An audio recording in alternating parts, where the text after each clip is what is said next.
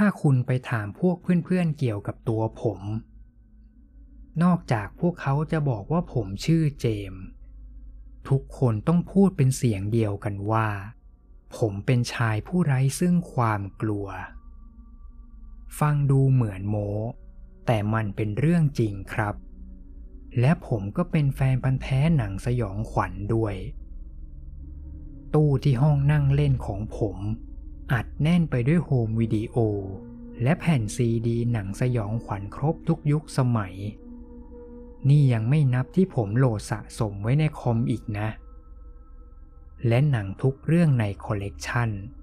ผมก็ดูจนครบหมดแล้ว ผมเริ่มดูหนังแนวนี้มาตั้งแต่เพิ่งจำความได้ โดยจุดเริ่มต้น มันก็มาจากพ่อของผม เขาอยากให้ผมดูหนังแนวนี้ไว้ จะได้ไม่ทำตัวเหมือนพวกตัวละครที่ตายโง่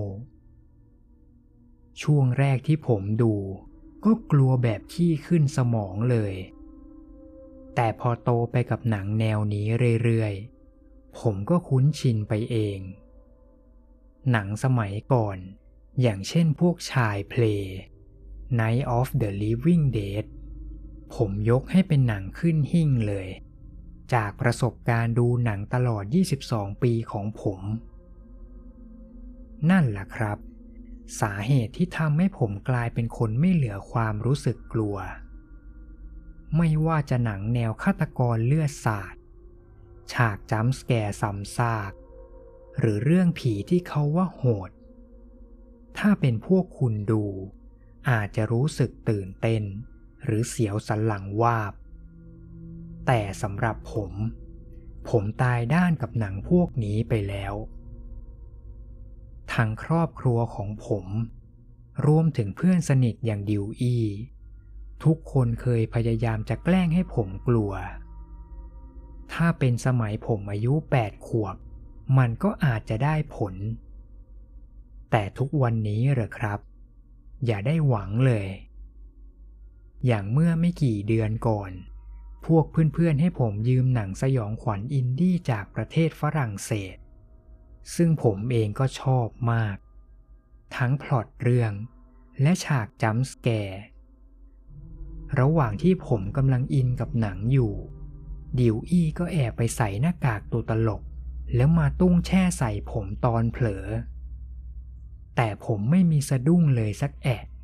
แถมยังคิดว่ามันตลกด้วยซ้ำ สุดท้ายก็ไม่มีใครอยากแกล้งผมอีกเลย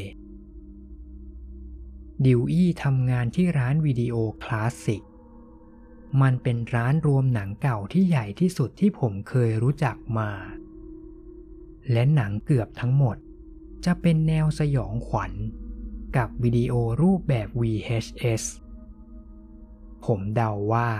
ที่ร้านนี้ยังอยู่รอดได้จนถึงทุกวันนี้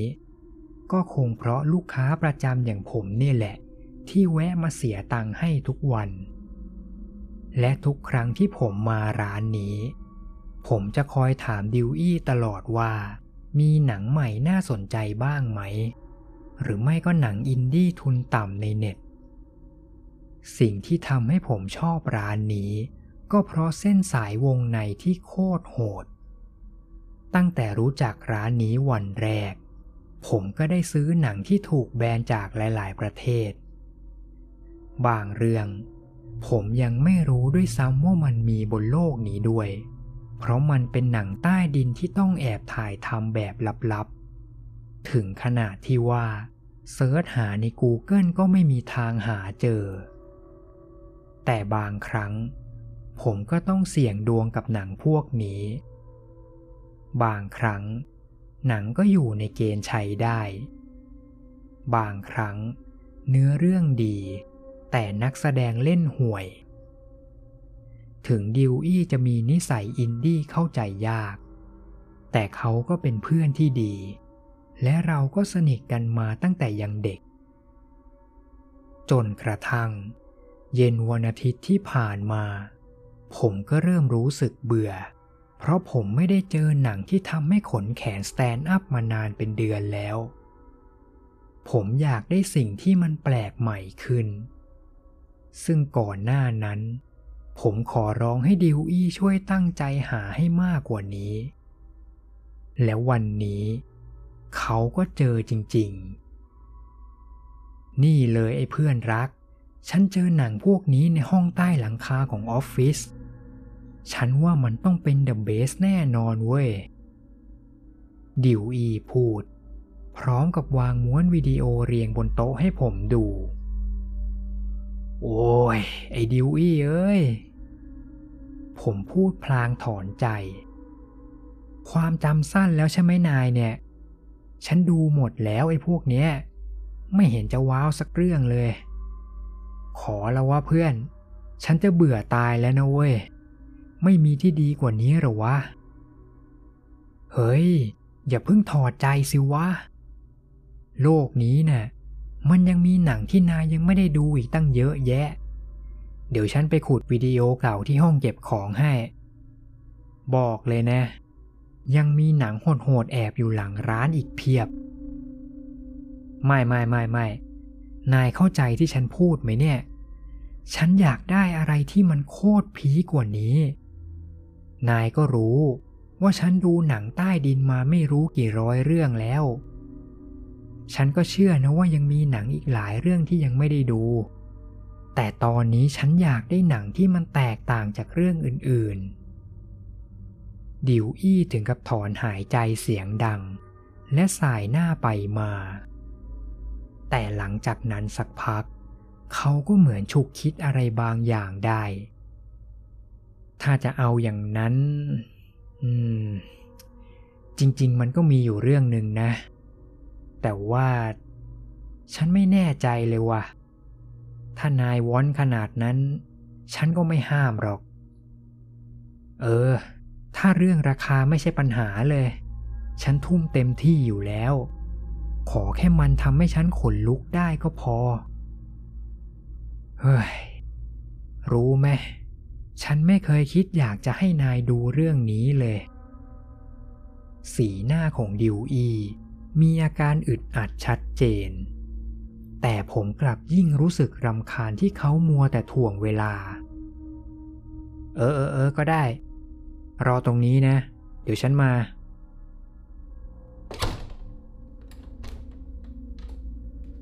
หลังจากพูดจบ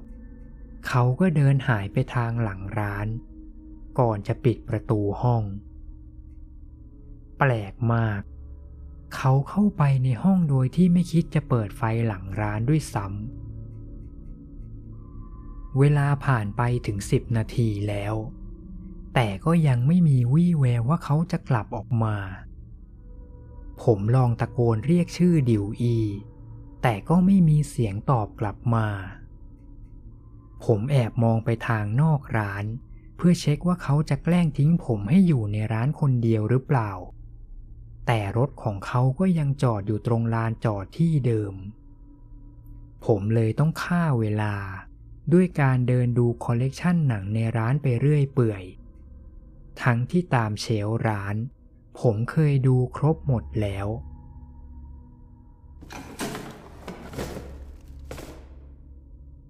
ระหว่างนั้น ผมได้ยินเสียงดังมาจากหลังร้าน ผมเลยเดินมาที่เคาน์เตอร์ เพราะคิดว่าดิวอี้น่าจะกลับมาแล้ว แต่ปรากฏว่า เขาก็ยังไม่ออกมา และทั้งร้านก็ไม่มีลูกค้าหรือพนักงานคนอื่นเลย นอกจากตัวผมคนเดียว ผมลองไปเปิดประตูหลังร้าน แต่มันก็ยังถูกล็อกไว้ ช่วงจังหวะที่ผมคิดจะเดินออกจากร้าน เสียงเปิดประตูจากทางด้านหลังก็ดังขึ้น พอหันไป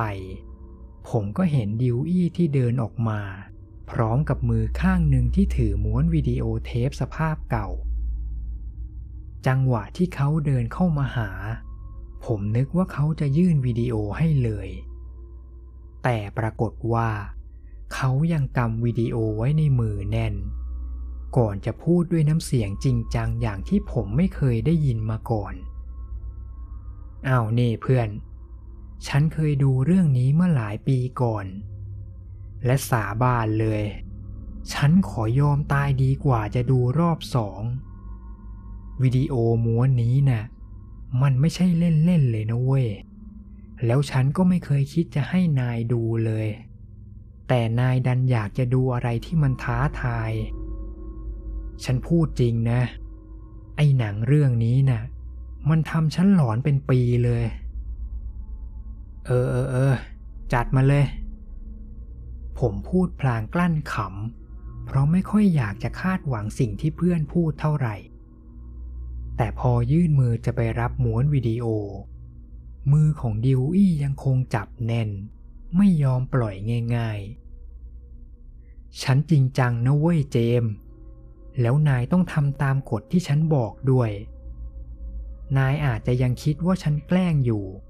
แต่ฉันซีเรียสจริง ๆ ข้อแรก นายห้ามให้คนอื่นเห็นวิดีโอเทปนี้เด็ดขาด และนายต้องดูหนังเรื่องนี้คนเดียวเท่านั้น ข้อ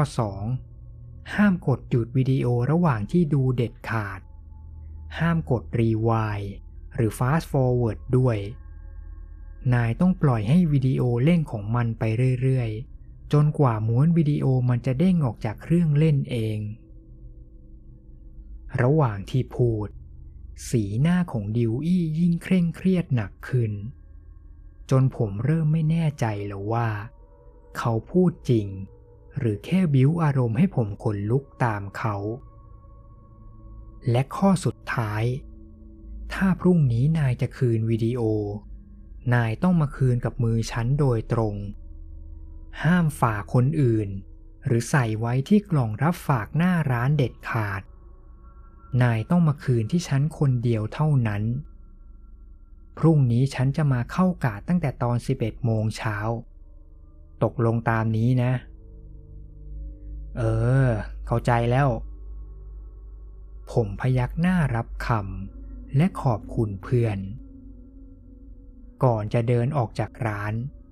ผมก้มลงไปมองชื่อหนังที่เขียนอยู่บนหน้ากล่อง มันเขียนด้วยปากกาเคมีสีแดง ด้วยลายมือช่วยๆที่อ่านได้ว่า เจมผู้ล่วงลับ ผมถึงกับหยุดเดิน และหันกลับไปมองหน้าเพื่อนรักด้วยความหงุดหงิด เฮ้ย เอาจริงเดเล่นมุกนี้เลยเหรอวะฮะ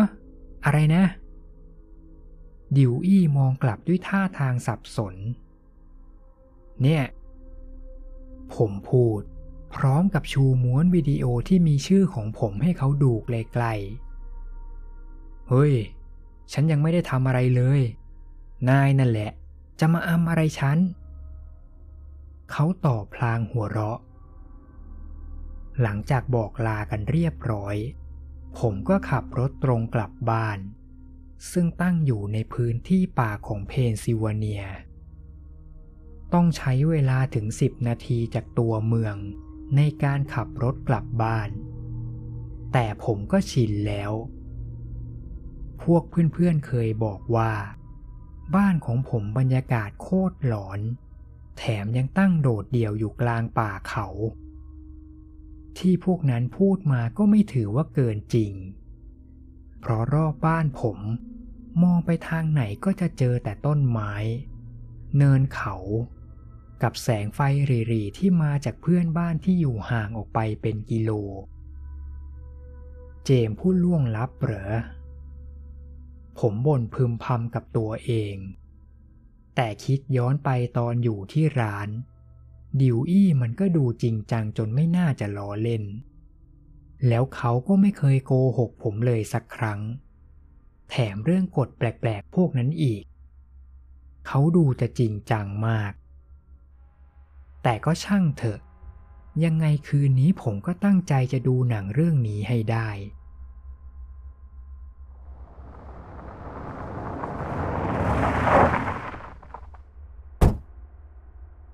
พอกลับถึงบ้าน ท้องฟ้าด้านนอกก็มืดสนิทแล้ว ฟีลแบบนี้แหละ เหมาะกับการดูหนังสยองขวัญสุดๆ แต่พอจะใส่ม้วนวิดีโอเข้าเครื่องเล่น ปรากฏว่ามันใส่เข้าไปได้ยากมาก ผมต้องออกแรงสักพัก ถึงจะดันม้วนวิดีโอเข้าเครื่องได้ พอม้วนวิดีโอเข้าไปในเครื่อง มันก็มีเสียงแปลกๆดังลอดออกมา แต่ผมยังไม่เอะใจอะไร คิดแค่ว่า ม้วนวิดีโอมันคงเก่ามาก หลังจากนั่งประจำที่โซฟาเรียบร้อย ผมก็กดรีโมทเปิดทีวี หนังเปิดเรื่องมา ด้วยตัวอักษรสีขาว ตัดกับฉากแบ็กกราวด์สีดำ ตัวอักษรพวกนั้นดูแปลกตามาก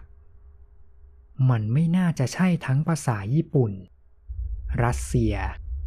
อาราบิก หรือแม้แต่ภาษาอียิปต์ แต่ละตัวอักษรเป็นเหมือนสัญลักษณ์อักขระแปลกๆ แต่ข้อความพวกนั้นก็จางหายไปหลังจากสามวินาที ก่อนจะมีข้อความสีขาวใหม่ปรากฏขึ้นมาบนหน้าจอแทน ครั้งนี้เป็นภาษาอังกฤษที่อ่านได้ว่า เจมผู้ล่วงลับ เวลาผ่านไปถึง 23 วินาทีแล้ว แต่ฉากในหนังยังคงมีแต่สีดำสนิท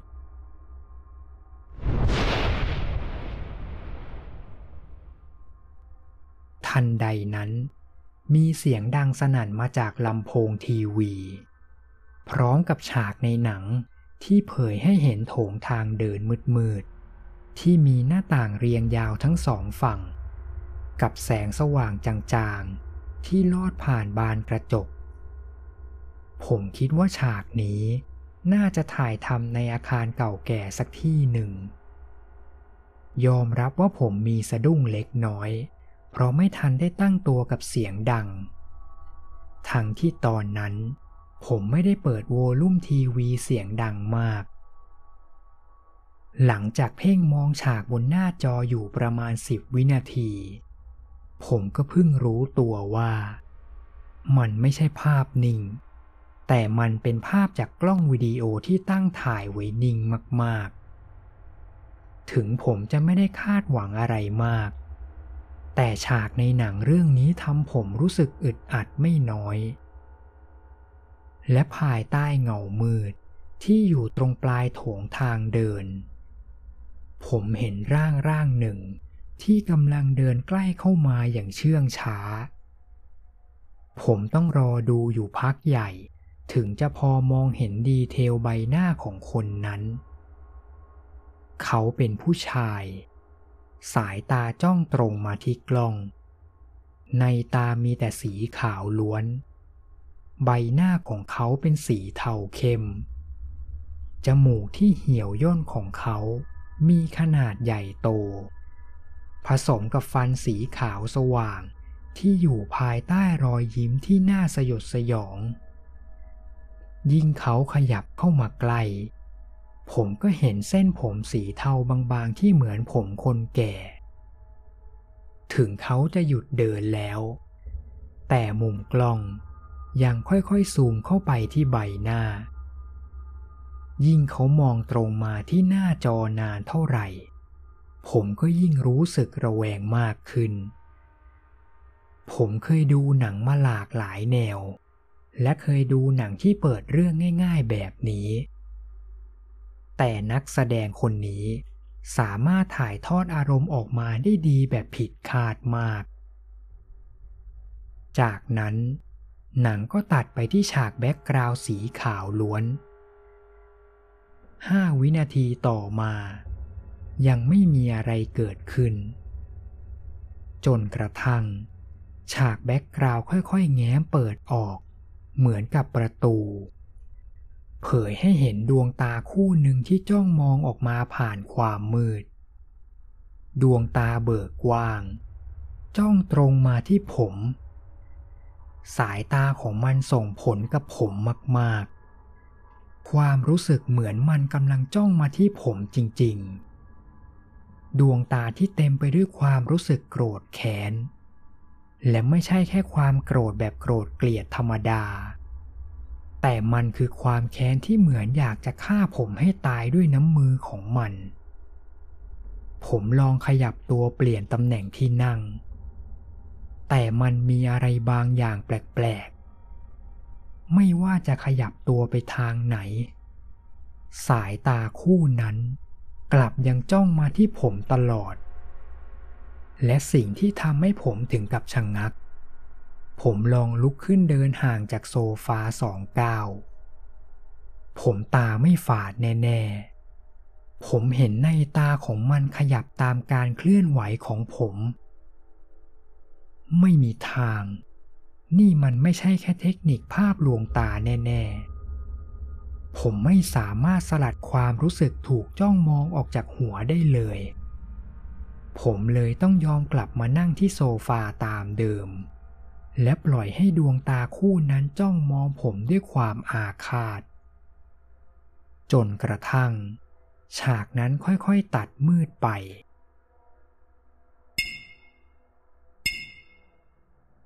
ผมได้ยินเสียงบางอย่างดังมาจากหน้าต่างห้องครัว เสียงคล้ายกับมีเศษหินปลาใส่กระจก แต่พอหันไป ผมก็ไม่เห็นอะไร ผมเลยหันกลับมาที่หน้าจอทีวีต่อ และผมก็ต้องถึงกับสะดุ้งเมื่อเห็นใบหน้าของชายแก่คนเดิม ที่ยื่นหน้าเข้ามาจนเกือบเต็มหน้าจอ สายตาของเขายังจ้องตรงมาที่ผม กับรอยยิ้มที่เผยฟันซี่ใหญ่สีขาว ฟันของเขาเรียวแหลม จนดูเหมือนตะปูมากกว่าฟันคนปกติ ส่วนเหงือกของเขาก็เป็นสีดำหน้าขยะขยง และยิ่งมองไกลๆ ผมก็เพิ่งเห็นว่าจมูกของเขา มันไม่ใช่แค่ใหญ่ผิดธรรมชาติ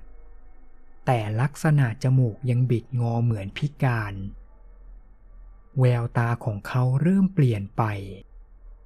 เหมือนว่าเขารู้ว่าผมกำลังมองเขาอยู่ แล้วไม่ใช่แค่นั้น แม้แต่ใบหน้าของเขาก็กำลังเปลี่ยนไป ยิ่งเวลาผ่านไปนานเท่าไหร่ ใบหน้าของเขาก็ยิ่งน่ากลัวขึ้น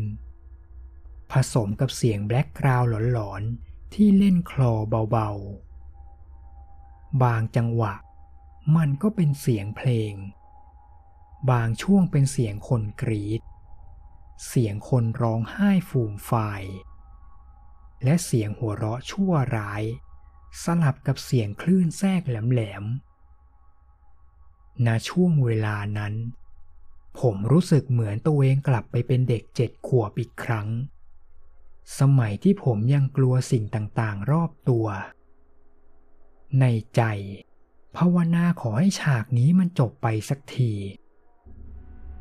แต่มันกลับยิ่งแย่ลง ผมยังต้องทนดูใบหน้าอัปลักษณ์ที่ยังเปลี่ยนสภาพไม่หยุด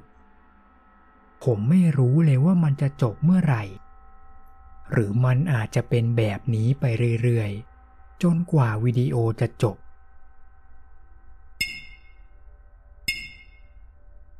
หลังจากทนมานานหลายนาที และเป็นจังหวะเดียวกับที่ผมได้ยินเสียงเดิมดังมาจากบานหน้าต่าง รอบนี้เสียงมันดังชัด เหมือนมีใครบางคนกำลังเคาะกระจกหน้าต่าง ผมรีบลุกขึ้นไปดูไกลๆ แต่ก็ยังไม่เห็นสิ่งผิดปกติด้านนอก และเมื่อหันกลับมาที่หน้าจอทีวี ผมก็ต้องเจอกับภาพที่ไม่อยากจะเชื่อสายตาตัวเอง ฉากที่อยู่บนหน้าจอ มันคือวิดีโอเก่าเมื่อสมัยผมอายุห้าขวบ มันเป็นช่วงที่ครอบครัวของเรา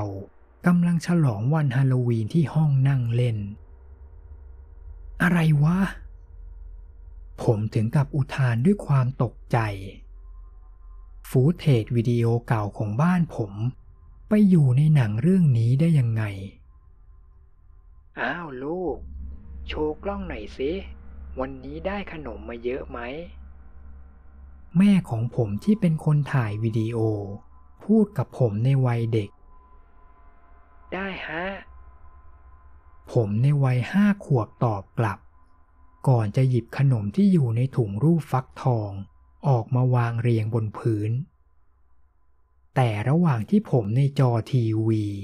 กำลังอวดขนมที่ได้มา ผมที่ดูอยู่ก็ต้องถึงกับสะดุ้งสุดตัว จนหลังเกรงพิงติดกับเบาะโซฟา ผมช็อกจนไม่สามารถขยับตัวไปไหนได้ ฉากในวิดีโอ ตรงด้านนอกหน้าต่างห้องนั่งเล่น มีชายคนหนึ่งยืนอยู่ภายใต้เงามืด เขาคือชายแก่คนเดียวกับที่ผมเห็นในฉากก่อนหน้าแน่นอน นี่มันเป็นไปไม่ได้ แม่ของผมยังคงถ่ายวิดีโอต่อ เหมือนไม่ได้รู้เลยว่ามันมีอะไรผิดปกติจนผมเริ่มไม่แน่ใจแล้วว่า วิดีโอต้นฉบับที่อยู่บ้านของผม ถ่ายติดร่างของชายคนนี้ด้วยหรือเปล่า แต่ยังไงก็เป็นไปไม่ได้ ไม่มีทาง เลือดที่ไหลเวียนในร่างกายผม ถึงกับเย็นวาบ เมื่อเห็นสายตาของเขาจ้องมาที่ผมในวัยเด็ก ณจุดนี้ ผมอยากจะรีบดึงวิดีโอเทปบ้านี่ออกจากเครื่องเล่นใต้ทีวี และโทรไปด่าดิวอี แต่พอนึกถึงคำเตือนที่เขาบอกไว้ และฉากสยองต่างๆที่ผมเจอจากหนังเรื่องนี้ ผมไม่มีทางเลือกอื่น นอกจากปล่อยให้วิดีโอเล่นต่อจนจบ ถึงใจจริงผมไม่อยากจะดูมันแล้ว แต่ผมก็ไม่ควรจะเสี่ยงให้เรื่องมันแย่ไปกว่านี้ ร่างของชายแก่ ยังอยู่ในวิดีโออีกหลายนาที สีหน้าของเขายังคงความน่ากลัว ยิ่งบวกกับที่อยู่ในมุมมืดนอกบ้าน เขายังคงฉีกยิ้มชวนสยองให้กับร่างในวัยห้าขวบของผมและฉากก็ตัดดำมืดไปทันทีที่ผมในวัยเด็ก หยิบซากแมงมุมขนาดใหญ่ออกมาจากถุงขนม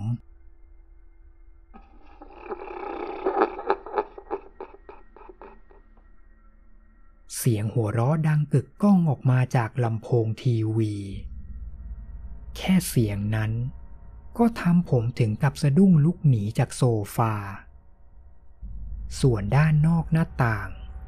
ผมยังมองไม่เห็นอะไรมีเพียงความว่างเปล่า และท้องฟ้าที่มืดสนิท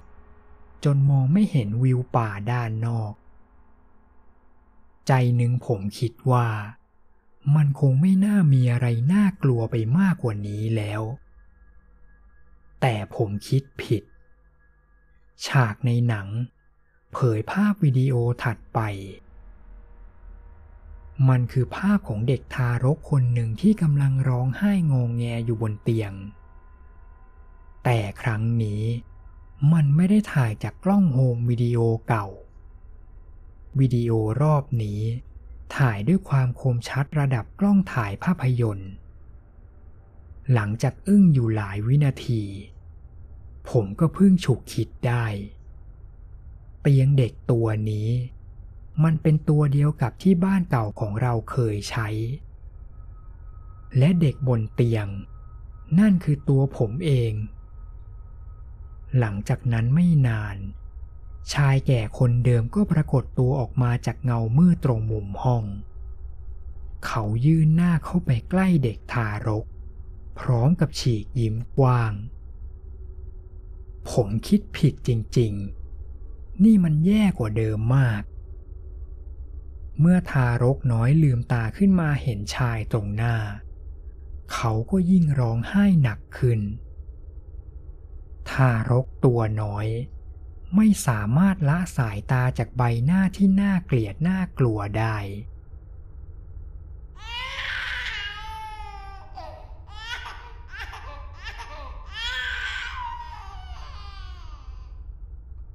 เสียงร้องของเด็กยิ่งดังขึ้น แต่ชายคนนั้นยังคงยืนจ้องไม่ขยับขยื่นถึงตรงนี้ เสียงร้องมันดังมาก จนผมแทบทนไม่ได้ ทั้งที่ผมกดรีโมทปิดเสียงทีวีแล้ว แต่เสียงร้องไห้ ยังคงดังทะลุผ่านลำโพงออกมา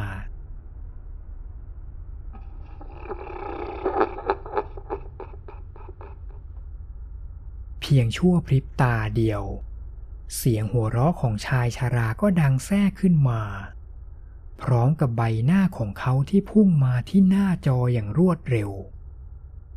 มันไม่ใช่แค่กล้องที่ซูมไปที่ใบหน้า แต่มันคือตัวเขาที่พุ่งเข้าใส่กล้อง ก่อนที่ฉากจะตัดมืดไปในพริบตา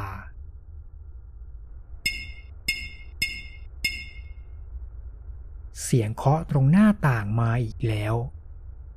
แต่เมื่อผมหันไป ครั้งนี้ผมไม่ได้เห็นแค่ความมืดว่างเปล่า แต่ด้านนอกหน้าต่าง ชายแก่คนเดียวกับในหนังยืนอยู่ตรงนั้น และกำลังใช้นิ้วชี้เคาะหน้าต่าง เขาฉีกยิ้ม เผยให้เห็นฟันขาวทันทีที่ผมหันไปสบตากับเขา ก่อนที่ร่างนั้นจะเคลื่อนที่ไปทางประตูหน้าบ้านด้วยความเร็วผิดมนุษย์ ผมถึงกับลุกขึ้นยืน เมื่อได้ยินเสียงเคาะหนักๆดังมาจากประตูหน้าบ้าน ผมไม่มีความกล้าจะเปิดประตูออกไปดู และภาวนาขอให้ผมอย่าเห็นใบหน้าน่ากลัวไปมากกว่านี้เลย ผมหันกลับไปที่หน้าจอทีวี และครั้งนี้ ผมเห็นข้อความตัวอักษรสีแดงปรากฏขึ้นกลางหน้าจอ ห้ามออกไป หลังจากนั้นไม่กี่วินาที ฉากในหนังก็ตัดมาที่ภาพวิดีโอของตัวผมเอง ที่กำลังเดินอยู่ในป่า เสียงเพลงแบ็กกราวด์หลอนๆ ยังคงดังแทรกเบาๆ นี่มัน นี่มันตอนที่ผมเดินเล่นในป่าเมื่ออาทิตย์ที่แล้ว และครั้งนี้ มุมกล้องยังเป็นแบบฉากในหนัง เหมือนกับว่า ผมกำลังถูกแอบถ่ายจากภายในป่า แต่ผมจำได้ วันนั้นผมไม่ได้ถ่ายวิดีโอ และไม่เห็นใครตามถ่ายผมแน่นอน แต่สิ่งที่อยู่บนหน้าจอทีวี กลับเป็นภาพวิดีโอของผมที่มาจากมุมกล้องหลาย ๆ ตัว หลังจากนั้นอีกสองนาที มุมกล้องก็แพนไปที่หลุมลึกที่มีใบไม้ปิดบังตาไว้ ก่อนจะสลับมาที่ตัวผม ซึ่งกำลังเดินใกล้เข้ามา ตอนนั้นผมทำใจแล้วว่า จะต้องเห็นตัวเองร่วงลงไปในหลุมลึก และอาจถึงขั้นตาย แต่ปรากฏว่า ตัวผมเดินผ่านหลุมนั้นไปได้แบบฉิวเฉียด จากนั้น ฉากในหนังก็เปลี่ยนมาที่ภายในอาคารเก่าเหมือนตอนช่วงเริ่มต้น และชายแก่คนเดิมที่ยังจ้องตรงมาที่กล้อง ส่วนเสียงแบล็กกราวทั้งเสียงหัวเราะ และร้องไห้ ยังคงดังแว่วมาจากไกลๆ ไม่ว่าจะมองยังไง ผมก็ยังรู้สึกกลัวจนตัวสั่นไปทั้งตัว แล้วจู่ๆเขาก็ยกมือข้างหนึ่งทุบที่หน้าจอ พร้อมกับเสียงทุบกระจกที่ดังออกมา เสียงไม่ได้ดังมาจากลำโพง และไม่ใช่เสียงที่ผมคิดไปเองแต่มันคือเสียงของหน้าจอทีวี ที่ดังเป็นจังหวะเดียวกับที่เขาใช้มือทุบ และเมื่อเขาทุบหน้าจอครั้งที่สี่ผมเห็นเต็มสองตาเลยว่า หน้าจอทีวีเริ่มมีรอยร้าว ทันใดนั้น เมื่อผมหันมองรอบตัว ใบหน้าของมันก็ปรากฏอยู่ทั่วทุกที หน้าต่างทุกบาน มีแต่ใบหน้าอัปลักษณ์ของมันเต็มไปหมด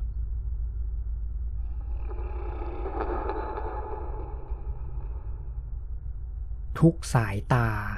จ้องมาที่ผม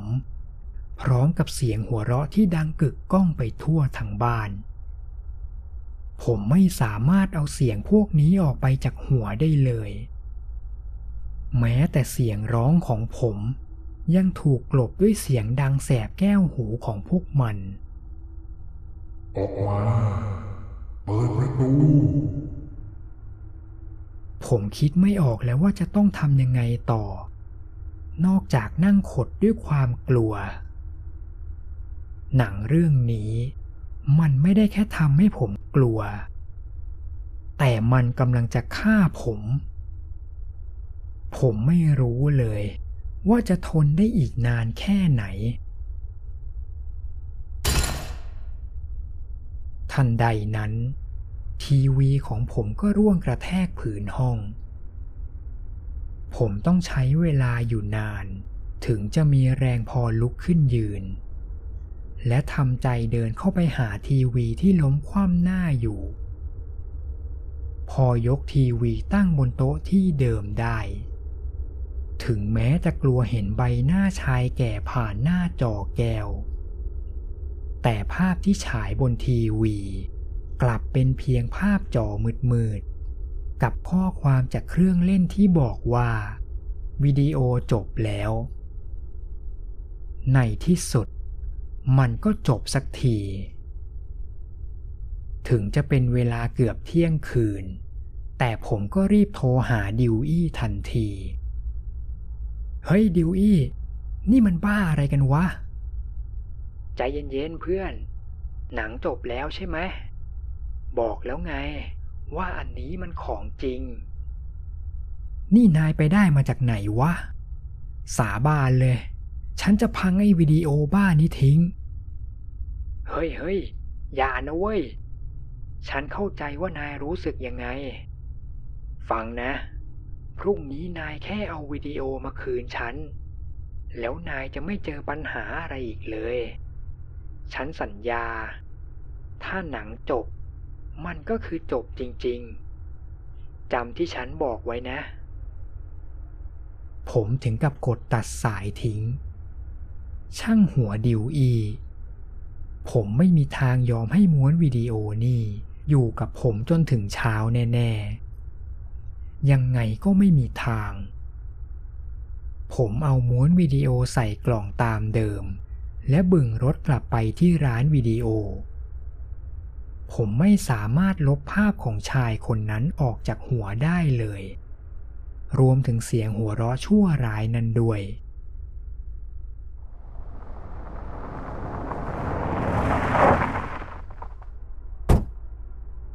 เมื่อขับมาถึงร้าน